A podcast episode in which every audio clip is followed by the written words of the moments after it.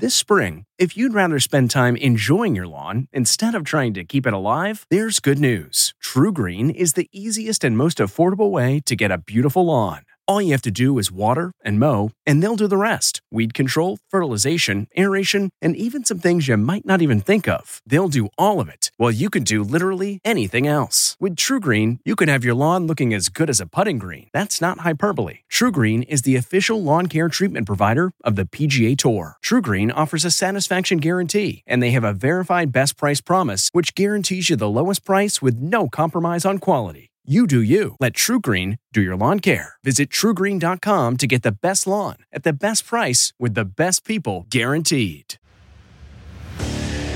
What makes a life a good one? Is it the adventure you have? Or the friends you find along the way? Maybe it's pursuing your passion while striving to protect, defend, and save what you believe in every single day. So, what makes a life a good one? In the Coast Guard, we think it's all of the above and more, but you'll have to find out for yourself. Visit gocoastguard.com to learn more. It's Sunday, October 20th. I'm Margaret Brennan in the nation's capital, and this is Face the Nation. With the White House engulfed by controversy, President Trump faces scrutiny of his administration's strategy or lack thereof. In Syria, a shaky ceasefire expires on Tuesday. I view the situation on the Turkish border with Syria to be for the United States strategically brilliant. Our soldiers are out of there. Our soldiers are totally safe. But the president's decision to withdraw U.S. troops has triggered concerns about declining U.S. influence and has left key allies questioning his judgment. This is a defining moment of Trump's presidency. If we abandon the Kurds, uh, it will be to our shame and to our national security detriment, and uh, Trump will own the reemergence of ISIS. And in Washington, the president's chief of staff handed Democrats new ammunition in their impeachment investigation. To be clear, what you just described is a quid pro quo. It is funding will not flow unless the investigation into the into the Democratic server. Uh, we, we do well. we do that all the time with foreign policy, and I have news for everybody. Get over it. Our guests, two members of the House Intelligence Committee, Connecticut Democrat Jim Himes and Texas Republican Will Hurd. Plus, as U.S. troops continue to leave Syria, a conversation with the man who led them, General Tony Thomas, in his first interview since retiring from the job. All that and political analysis of the week up next on Face the Nation.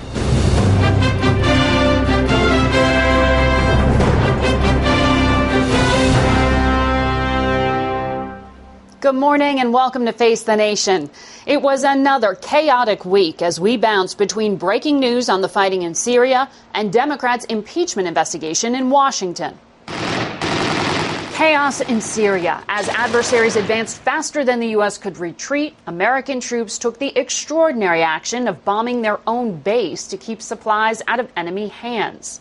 Vice President Pence led an emergency mission to ask Turkey to pause its invasion. Turkey and the United States of America have agreed to a ceasefire in Syria.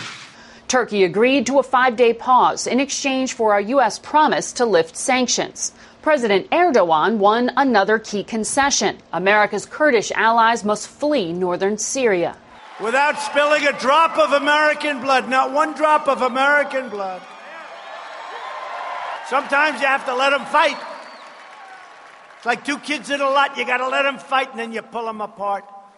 A Wednesday White House meeting on Syria brought Democratic leaders face to face with President Trump for the first time since the impeachment probe began. It didn't go smoothly. Democrats walked out, claiming the president insulted the speaker. We were offended deeply by his treatment of the Speaker of the House of Representatives. Go ahead, What we Stanley. witnessed on the part of the president was a meltdown. Sad to say. Earlier that day, Republicans and Democrats had overwhelmingly voted to rebuke the president for his decision to withdraw troops. In a rare move, some Senate Republicans also spoke out. Many of us have been arguing that this was a mistake. Uh, it shouldn't have been done. What we have done to the Kurds will stand as a blood stain in the annals of American history. Meanwhile, the impeachment inquiry intensified. Fiona Hill, a former National Security Council official, told investigators that she had notified White House lawyers in July after she had heard Gordon Sondland, ambassador to the EU, offer Ukrainian officials a meeting between their president and Mr. Trump if an investigation was opened into Burisma, a Ukrainian energy company that Joe Biden's son Hunter worked for. John Bolton, the president's national security advisor, likened it to a drug deal and said he wanted no part of it. But Ambassador Sondland testified that no one ever raised any concerns and said that it was the president who had directed him to work with personal lawyer Rudy Giuliani on the project. The president's chief of staff was also implicated and on Thursday appeared to admit to reporters that he held up military aid for Ukraine in part because President Trump wanted the country to investigate a conspiracy theory about Democrats in the 2016 election. The corruption related to the DNC server, absolutely, no question about that. Um, but that's it. And that's why we held up the money. Now there was a report. So, so, so, the demand for an investigation into the Democrats was part of the reason that he it was ordered on, to withhold funding to Ukraine. The the look back to what happened in 2016 certainly was, was part of the thing that he was worried about in corruption with that nation. And that is absolutely appropriate. The funding. Yeah, which which ultimately then flowed. Later in the day, Mulvaney released a statement trying to walk back what he had just said. We begin this morning with a top Democrat on the House Intelligence Committee, Connecticut Congressman Jim Himes, who joins us from Stamford. Congressman, uh, we just laid out what has developed over the course of the week. When will Democrats have heard enough to actually move forward with drafting articles of impeachment?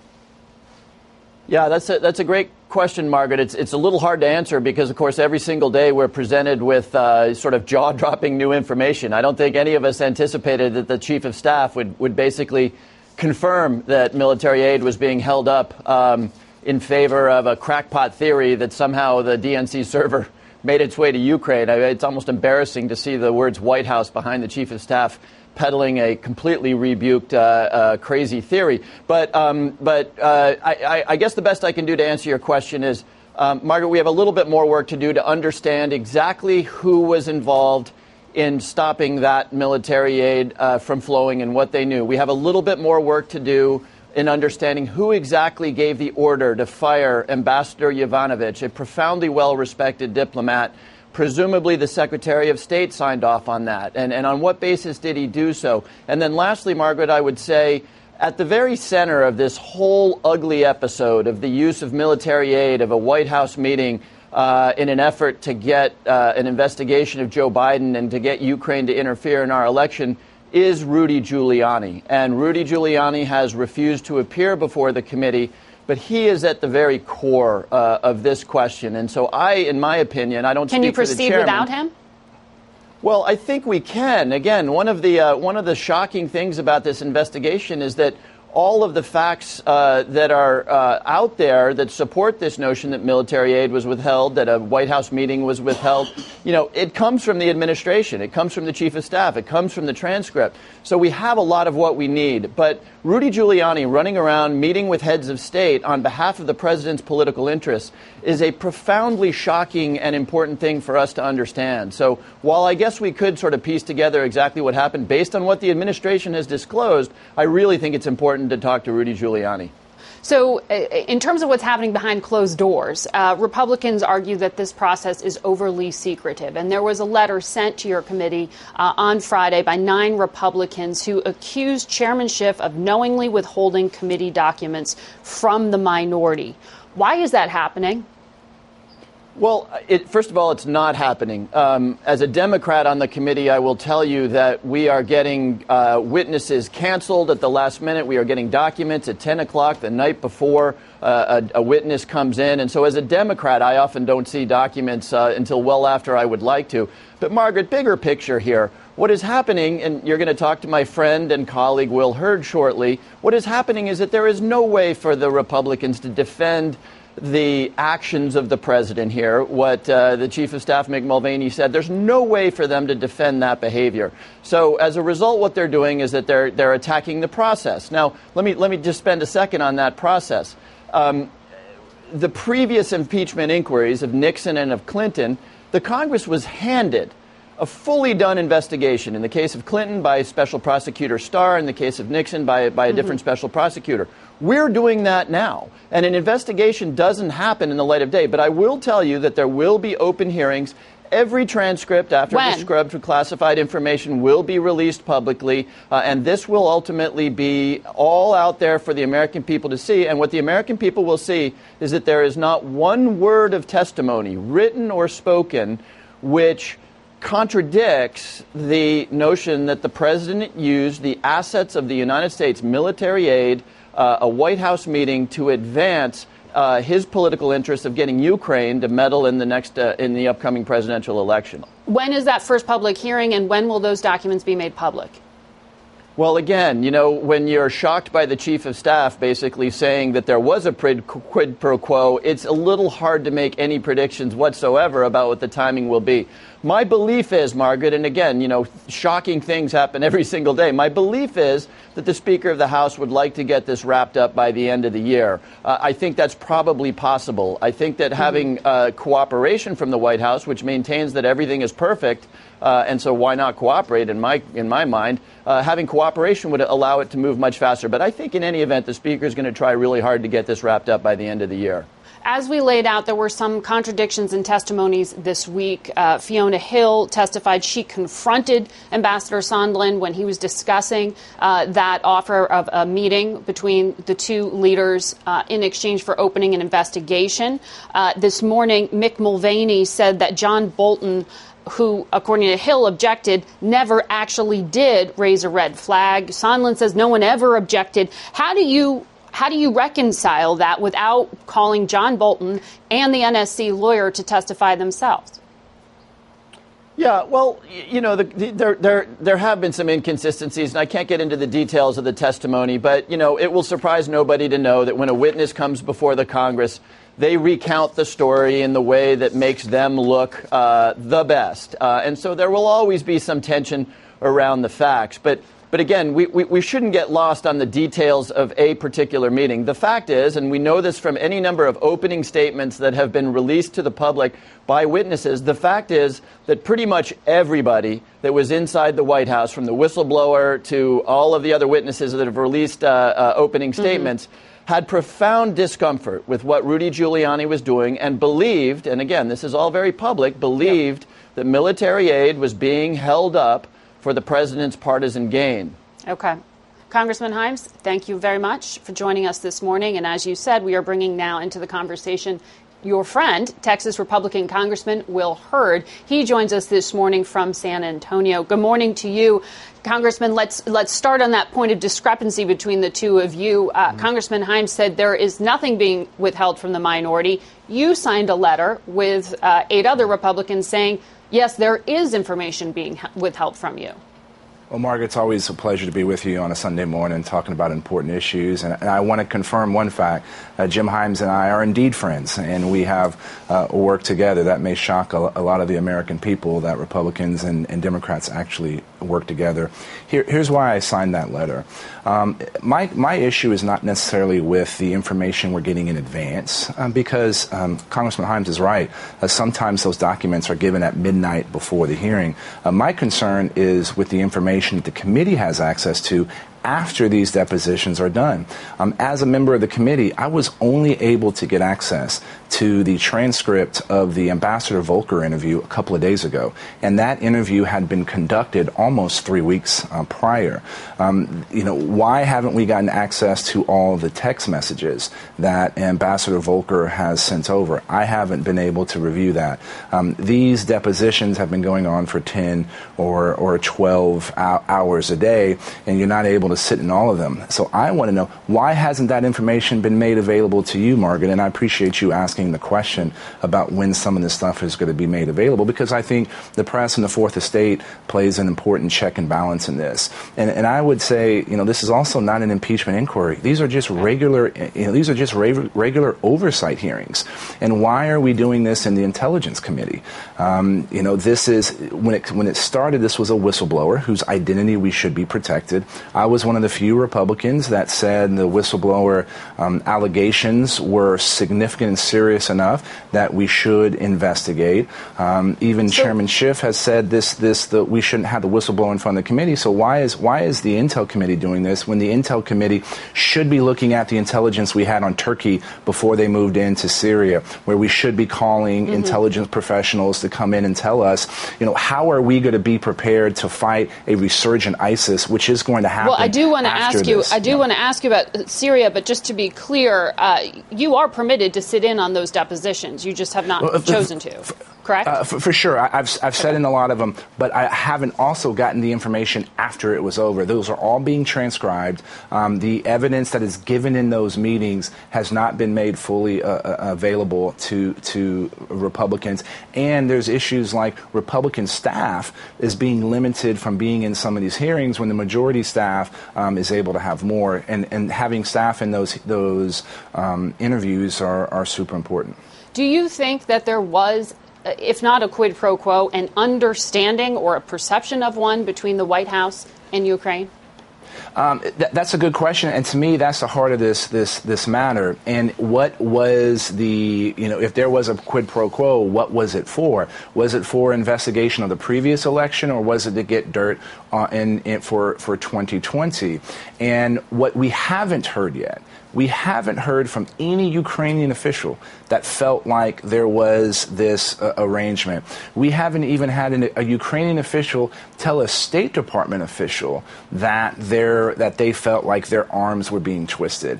Um, I would have thought, based on some of the State Department officials that we've met, uh, we've, we've interviewed so far, that you would even get an inkling of that what was happening. When I was in the CIA, I participated in you know diplomacy as well, and it's this is very often that a the, the country you're posted to, in this case, let's say Ukraine, if they hear something, they're going to go to their contacts at the embassy and say, hey, right. what does this actually mean? And we haven't gotten any whiff of that when it comes to this to this issue.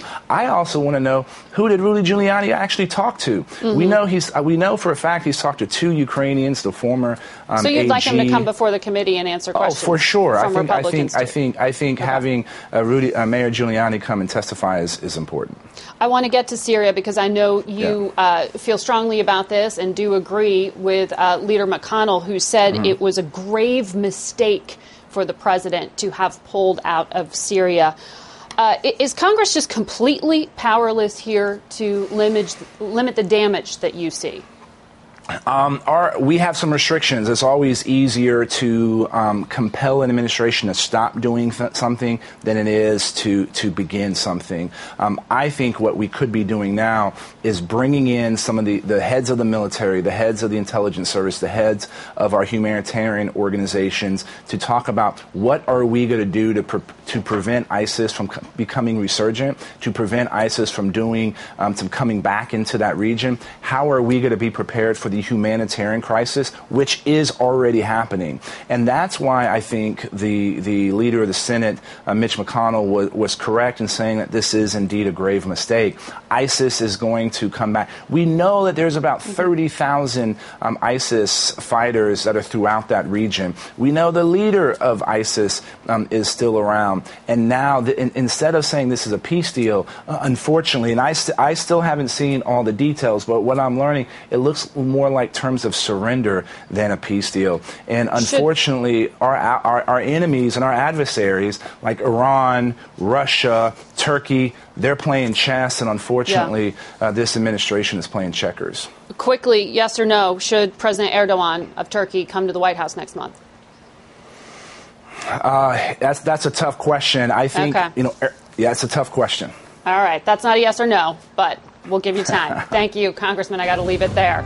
We'll be back in one minute with General Tony Thomas, former commander of U.S. Special Operations Command. That's not just the sound of that first sip of Morning Joe. It's the sound of someone shopping for a car on Carvana from the comfort of home. That's a good blend. It's time to take it easy, like answering some easy questions to get pre qualified for a car in minutes. Talk about starting the morning right just like customizing your terms so your car fits your budget. Mm-mm-mm. Visit Carvana.com or download the app to experience car shopping the way it should be convenient, comfortable. Ah. We're back with General Tony Thomas, who retired earlier this year as the commanding general of U.S. Special Operations Command. He spent 39 years in the U.S. Army. Sir, thank you very much for joining us. Uh, something you know intimately, of course, is what the U.S. architecture in Syria was and the work that we did with the Kurdish led SDF forces. You helped set all of that up. Um, the leader of those forces, General Mazloum, says this is a terrible deal for him.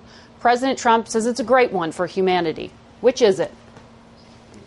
Well, uh, Margaret, I think it's, it's uh, best we start to, by the discussion by talking about how we got here. Um, four years ago, uh, when we had no real solutions, no real plan to take on the caliphate uh, that ISIS had declared in northeastern Syria, uh, we were introduced to a group called the YPG.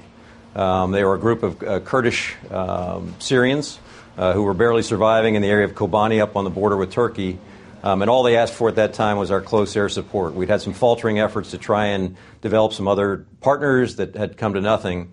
Um, and so we helped, the, we helped the YPG at that point in time. Uh, that's where I made my personal acquaintance with, uh, with General Mazloum. Um, and then, remarkably, and, and I, I, attribute it to some incredible efforts by our Special Operations Forces, uh, we were able to, to form a uh, partner force that was several thousand when we started, ended up being in the, in the uh, realm of about 70,000 uh, mixed right. Arabs, Kurds, and Christians uh, who took the fight to ISIS. And so they have been our great partner up till now. Uh, we knew that this would come to some uh, eventual conclusion, but I think uh, they and we were surprised by how abruptly it, it, came to a halt. Well, do you feel that the Kurds, led by General Mazloum, are essentially being asked to surrender? I think they're being asked to survive. Um, and truthfully, the conversation that we've had with them and I was partnered with Brett McGurk at the time, uh, was the intent that they would be part of the future of Syria, whatever that uh, entailed. And, and, truthfully, we didn't have a, a, solid plan for how, how it would end. Um, but uh, they believe that they would be part of the fabric of the future of Syria, and, and, and obviously, right now they are forced to make deals with the Syrian regime and the Russians. Well, that's that's an important point you raised there because the State Department has said that no uh, no promise was ever made to the Kurds to help protect them. But you're saying there was some understanding there was absolutely a discussion. Brett McGurk and I were there in Kobani where we said that they would be part of the future discussion of Syria uh, and in, uh, in return for doing our bidding. Uh, that was absolutely uh, the, the, the, the, approach from the previous administration, obviously carried over into the current administration. Uh, but they were not fighting for free. They were fighting to be part of that, that future uh, demographic. Mitt Romney called this a bloodstain on the annals of American history. Is that how you would put it? I don't know that I would be that hyperbolic. I, it, it is uh, certainly going to be a challenge for our future uh, friends and allies in terms of our staying power. Um, uh, you, this has devolved to a Turk Kurd issue when reality is that it was all about ISIS.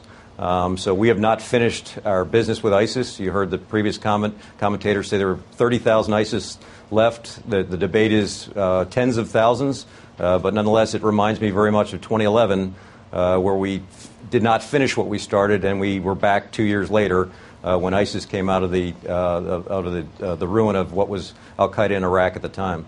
So you do believe that ISIS will resurge?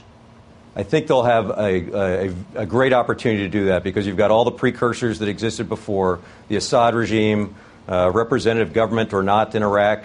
Um, so there'll be a void, and I think they will rally. These are resilient adversaries. We've done nothing to knock down the ideology, and I think they'll see this as, uh, as certainly a respite, if not uh, an opportunity to have a resurgence. So I, am concerned about that.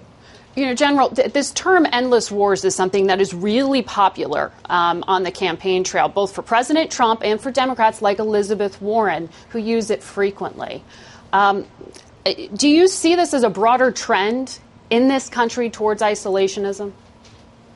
Uh, hard to tell, and, and, truthfully, none of us support endless wars. Most, most specifically, those of us in the military who were served in the military. Um, but reality is, uh, we've had difficulty ending what we've started. Uh, on you, know, you, could go back to Vietnam, the Korean War, etc. Uh, and in this case, we jumped into Syria, uh, which is a morass. Um, where I was not too long ago, uh, we were within mortar range of Syrian regime forces, Russian forces, Russian paramilitary forces that we've already fought uh, Iranian forces of all sorts of varieties, Shia militia, Turks mm-hmm. and their surrogates, uh, just and the Israelis over the top. Very, very complex. I can't imagine a more complex situation. So, um, obviously how we how we uh, finish there is a challenge, but also how we stay engaged in other places so that we don't have to uh, conduct larger scale operations. All right, General, thank you very much for your insights. We'll be back in a moment. Worried about letting someone else pick out the perfect avocado for your perfect Impress Them on the Third Date guacamole? Well, good thing Instacart shoppers are as picky as you are. They find ripe avocados like it's their guac on the line. They are milk expiration date detectives. They bag eggs like the 12 precious pieces of cargo they are. So let Instacart shoppers overthink your groceries so that you can overthink what you'll wear on that third date. Download the Instacart app today to get free delivery on your first three orders while supplies last. Minimum $10 per order. Additional terms apply.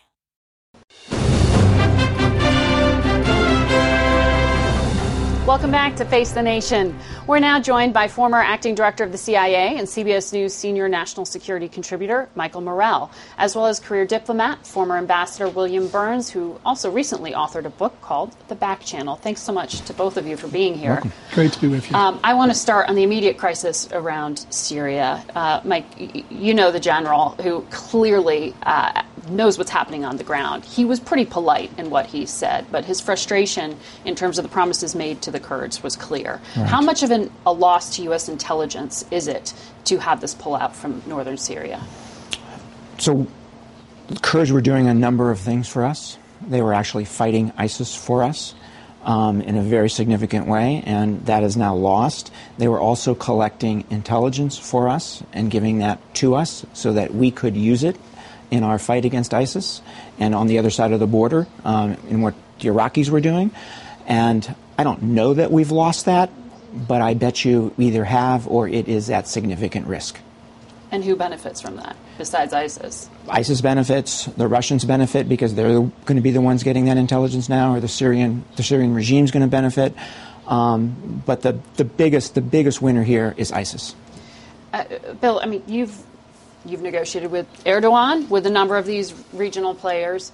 Um, you know, typically it, it, it's a rule that military presence gives diplomatic leverage when you're in a negotiation. When Vice President Pence went to Turkey this week, he promised to lift U.S. sanctions. He seemed to promise that the U.S. allies would withdraw from this area as well. Was this a negotiation or was this, as some say, a surrender? Yeah, I mean, I think there was a smart way and a dumb way to deal with what was a very complicated situation in which we had modest leverage in northeast Syria. I think we chose the dumb way. In one impulsive presidential phone call, we, in a sense, gave away our leverage.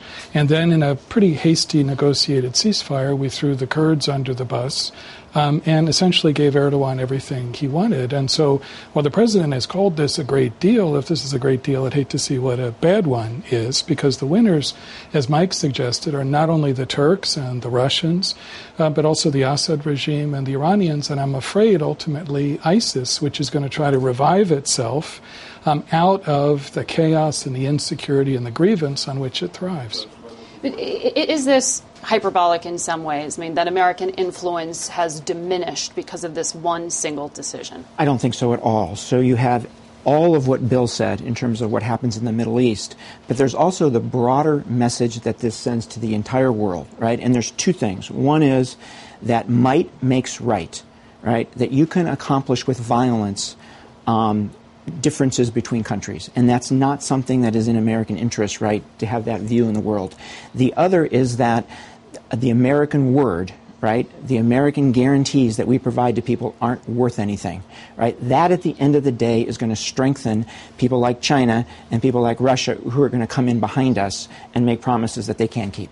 It was, that's what was interesting to hear General Thomas say. There was an understanding that America had given its word there.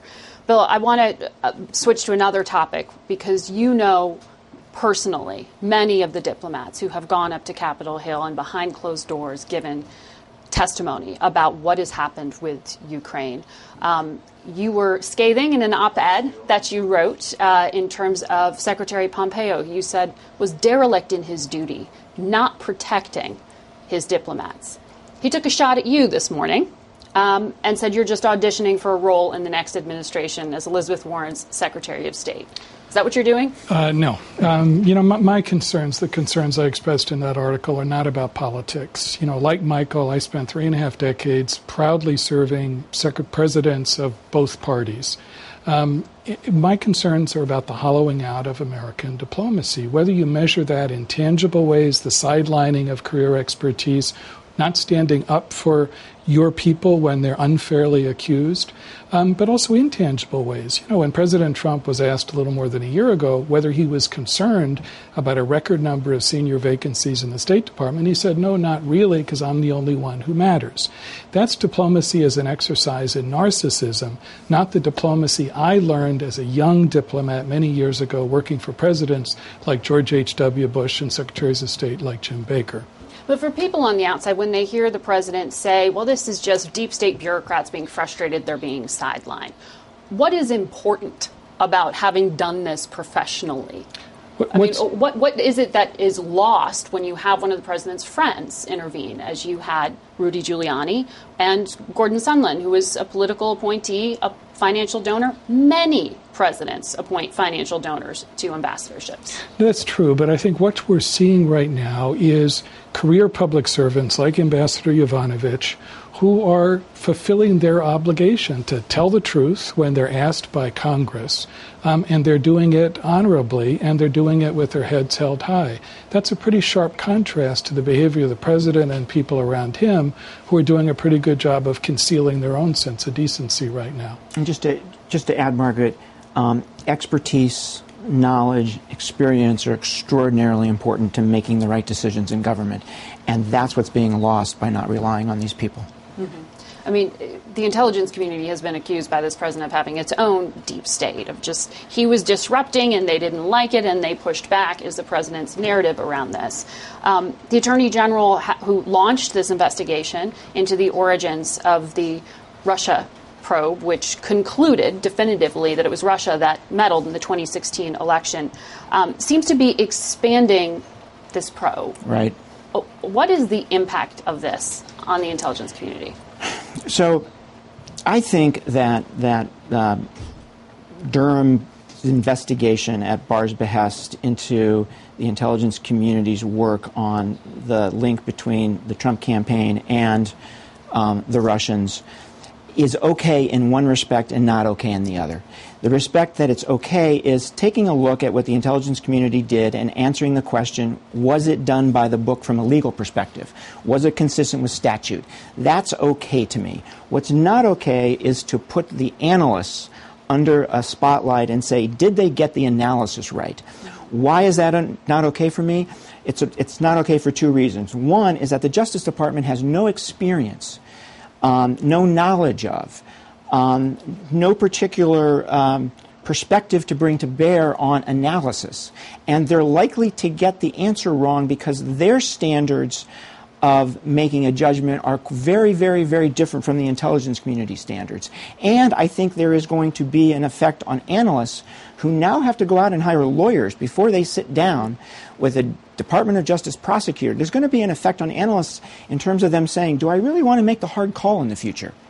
you, John Brennan, former head of the CIA, and Jim Clapper, former director of national intelligence, uh, have, CBS has confirmed that they've been approached for, yes. to yes. answer these questions. Are yes. you saying this is all political and not legitimate?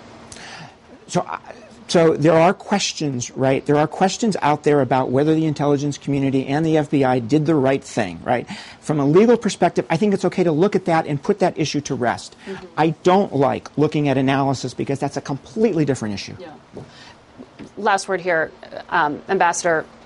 Mike brought up all these people having to go out and hire lawyers and sort of defend their positions. Do you see this as a long term hit to the national security architecture of this country?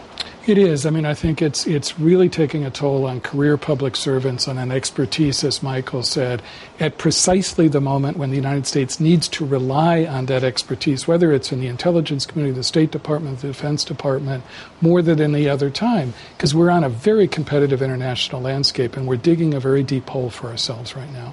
Thanks very much to both of you for lending us your expertise. We'll be right back with our political panel.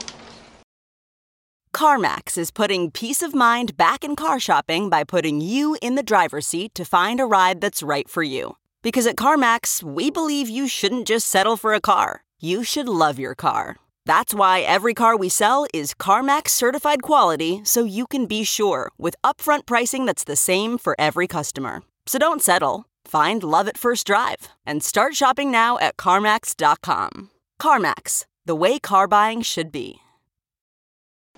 We turn now to our political panel for some analysis, and we know you need it. It's been a busy week. Susan Davis is a congressional correspondent for NPR. Jamal Simmons is the host of The Remedy on Hill TV, a Democratic strategist, and now, congratulations, a new CBS News political contributor. Thank you. Welcome to the family. Michael Steele is a Republican strategist, and Paula Reid is a White House correspondent here at CBS, and she also keeps a very close eye on the Justice Department for us as well. So, Paula, you're a lawyer. Recovering. Recovering. Tell me what happened this week when Mick Mulvaney went to that podium and said what he said. This morning he's out there trying to walk it back yet again. That's Legally, right. what changed? Well, Democrats have taken some some criticism for holding most of their hearings behind closed doors, hearing from witnesses not not in the public sphere. But then they got the best witness imaginable, not just in the public sphere, but on national television at the White House podium. Mulvaney came out. Not only did he confirm the quid pro quo, which he, he has subsequently walked back, but that's, that's a significant that's a significant blow to the impeachment defense. But he also kind of muddied the waters even further on the Durham review, which is already under some scrutiny, as Morell just mentioned, as to whether this is actually a review where they're trying to gather facts or whether they're trying to give the president a political win. So Democrats could not have asked for a better witness than Mick Mulvaney at the podium. And this morning, he tried to just deny that he said there was a quid pro quo. I went back, I looked at the transcript. He was asked repeatedly, Are you saying this aid was tied to cooperation in this investigation? And he said yes.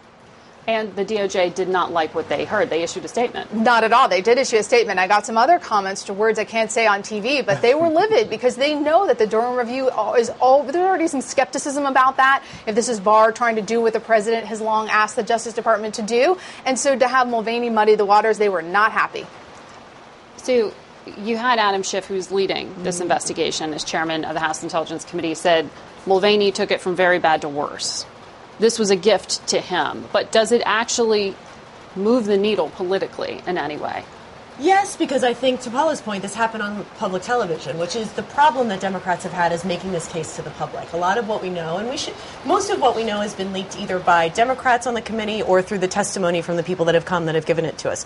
They've been, there's been some 55 hours of testimony just last week, and we don't know a lot of that. So when these public moments happen, certainly Mulvaney helped Democrats' case. I mean, it was also what it had the effect of doing was blowing up three weeks of semi coordinated Republican messaging on Capitol Hill, trying to defend the president's actions. And Mulvaney saying that erased all of it and left all of the president's allies on the Hill, once again scrambling to try and defend this behavior.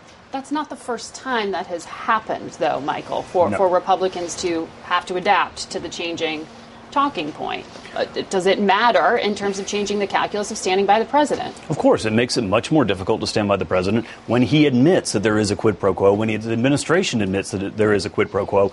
I do think, to Sue's point, this highlights the weakness of House Democrats' efforts right now because they're doing it behind closed, behind closed doors, because they're not making a public case. Impeachment is an inherently political exercise, and they are not telling the public why it needs to happen. But which Republicans are actually going to back away?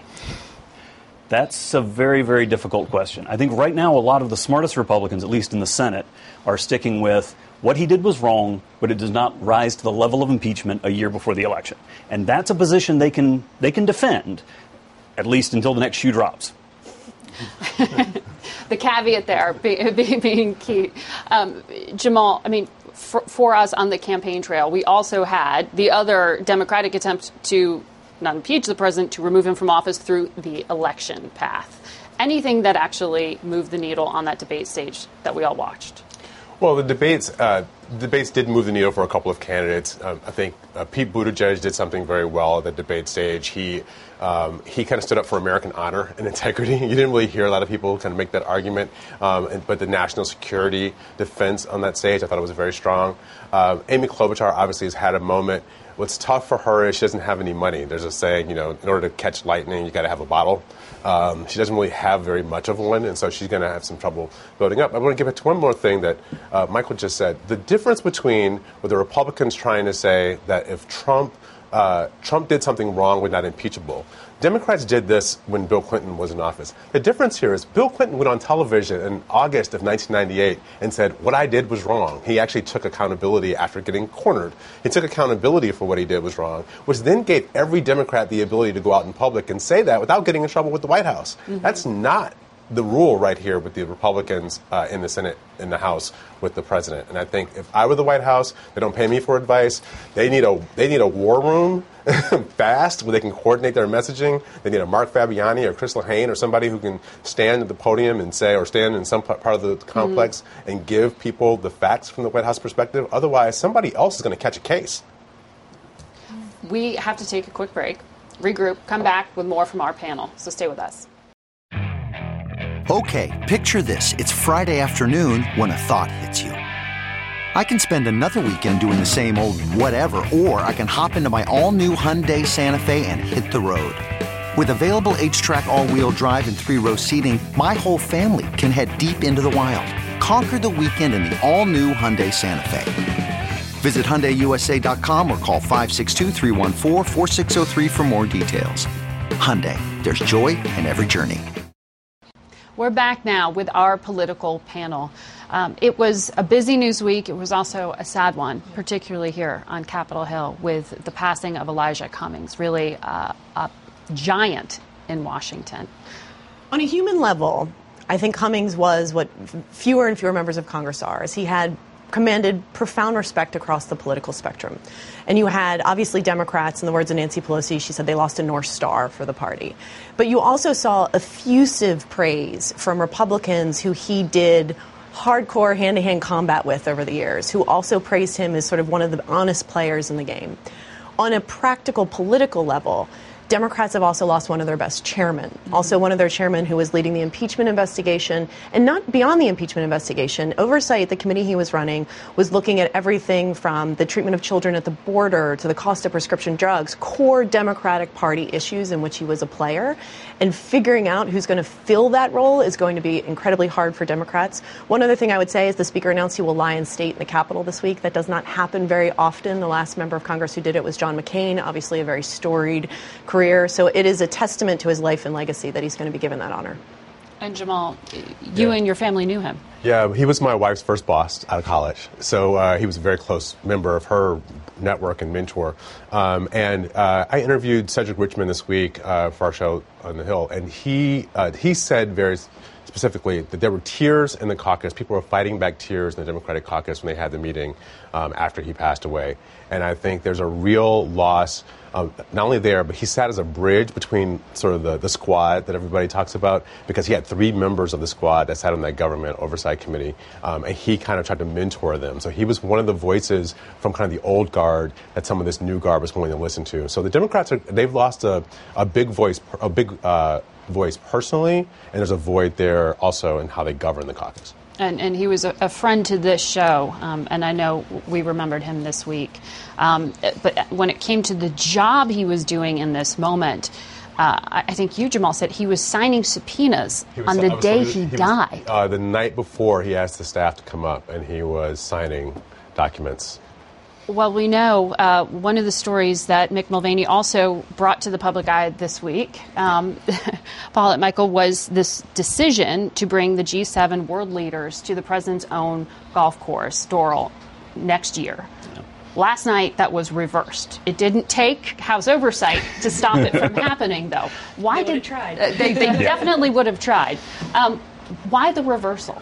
This is the first big high profile reversal I've seen from President Trump of something that he was personally committed to, personally in, um, behind. And I think it was because he was getting bipartisan pushback on this because it was simply obviously indefensible. And I think that his chief of staff's explanation this morning that the president still sees himself as being in the hospitality industry is profoundly disturbing for a number of Americans who'd like him to have higher priorities.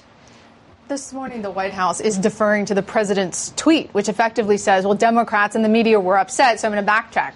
Since when is that his philosophy? And we know this has to be a political calculation because the president floated this idea at the G7 this year in August. And at that time, senior White House officials told me, of course, he wouldn't even mention that unless it had been vetted. And they said it had been vetted, the emoluments clause concerns, conflict of interest. So they understood the legal and ethical concerns. They put it out there this week anyway. And then at some point, they must have decided that without Republican support, the optics of backtracking were preferable to the fight. But Michael, the president often says he doesn't back down. Does the fact that he did on this signal that he's getting worried that Republicans aren't there? I think him? this is one more front he needed to fight. He couldn't fight on when he was already fighting on Syria, on Ukraine. He needs to keep the support of those Republicans, particularly in the Senate, in order to avoid being removed from office. And I think this is one more fight he didn't want to have. It just seems like that hotel, uh, you know, they searched the entire country, and this was the only place I could find. It was very Dick Cheney of them, right? you know, he was the only vice mean? president. He was the only vice president that George Bush could ran find after he ran search. the VP search. Um, you know, the hotels just seem to function more and more as sort of the presidential tip jar. Um, they're the place where you go, you stay in Washington, you stay there. The president knows that you stay there before you go have your meeting in, in, in uh, at the White House. And also, if you are now a foreign leader, you know, you come you stay at a presidential hotel. If you're in the Air Force and you stop in Europe, you go and stay at a presidential hotel. It just seems to be the place where the money gets a little put in the president's, you know, jar, and then you can go and do business. The, president claims it was not going to be for profit. Uh, that is what Mick said from the podium. Exactly, but they had no no explanation on how exactly they would determine uh, what the costs were that should be either donated or just not passed along to the president. And the idea that the president's brand doesn't need any help. Well, we all know empirically that's not true, and he has taken a hit uh, on his his personal business since he's come to the White House. Jamal, I want to ask you about this extraordinary charge by former Secretary of State Hillary Clinton that one of the 2020 candidates who was later confirmed she met Tulsi Gabbard was somehow working for Russia. Why did she say that? You know, it's it is often hard to know exactly uh, what the Clintons are up to and, and how they're thinking about things. What may be true, though, is that she is worried about something happening to the Democratic nominee that she feels happened to her in 2016, and she is willing to sacrifice herself to raise these questions very early to try to preempt whatever that those attacks may be.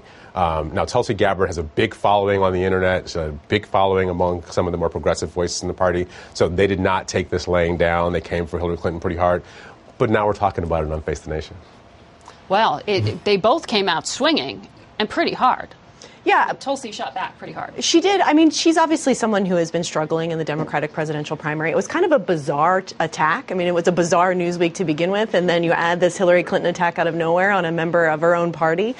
I mean, there is a certain underlying truth that if you listen to all the intelligence officials and members of Congress and some people in the administration, there are still ongoing efforts to meddle in the 2020 election. Mm-hmm. It's a real present threat to the country. I think Hillary Clinton could be a voice on that, but the way that she stepped out to use it yeah. was just a really bizarre first step. It was good to have all of you here today.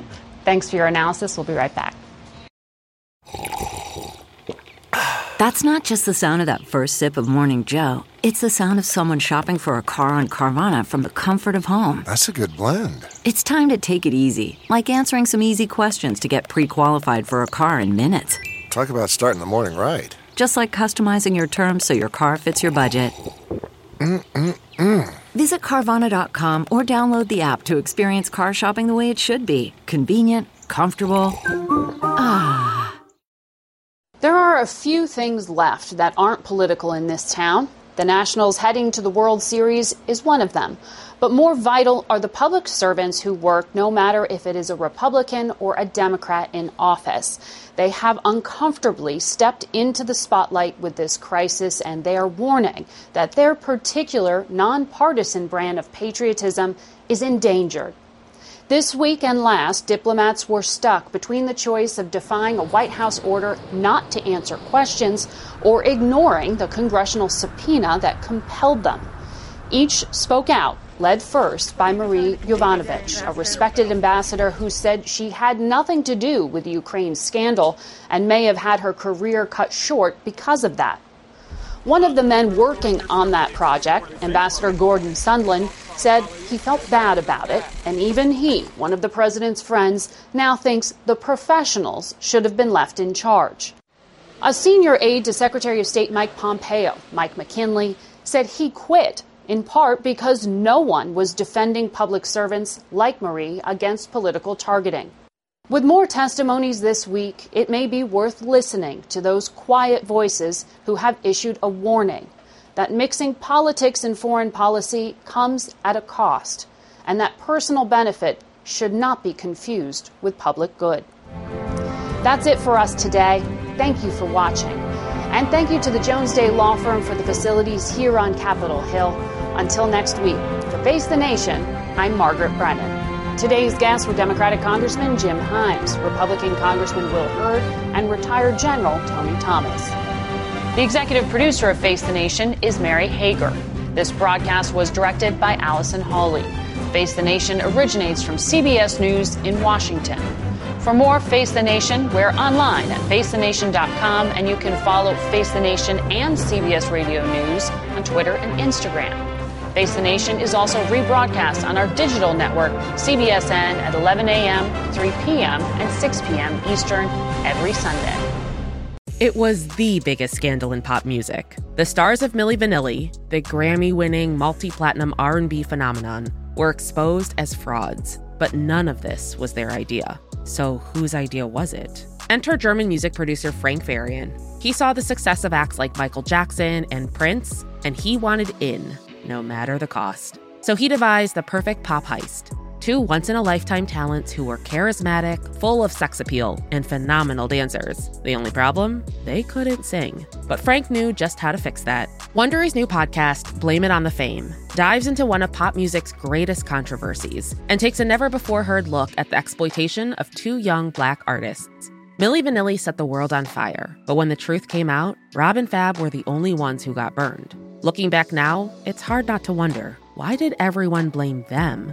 and not the man pulling the strings? Follow Blame It on the Fame, Milli Vanilli, on the Wondery app or wherever you get your podcasts. You can binge all episodes of Blame It on the Fame early and ad-free right now by joining Wondery Plus.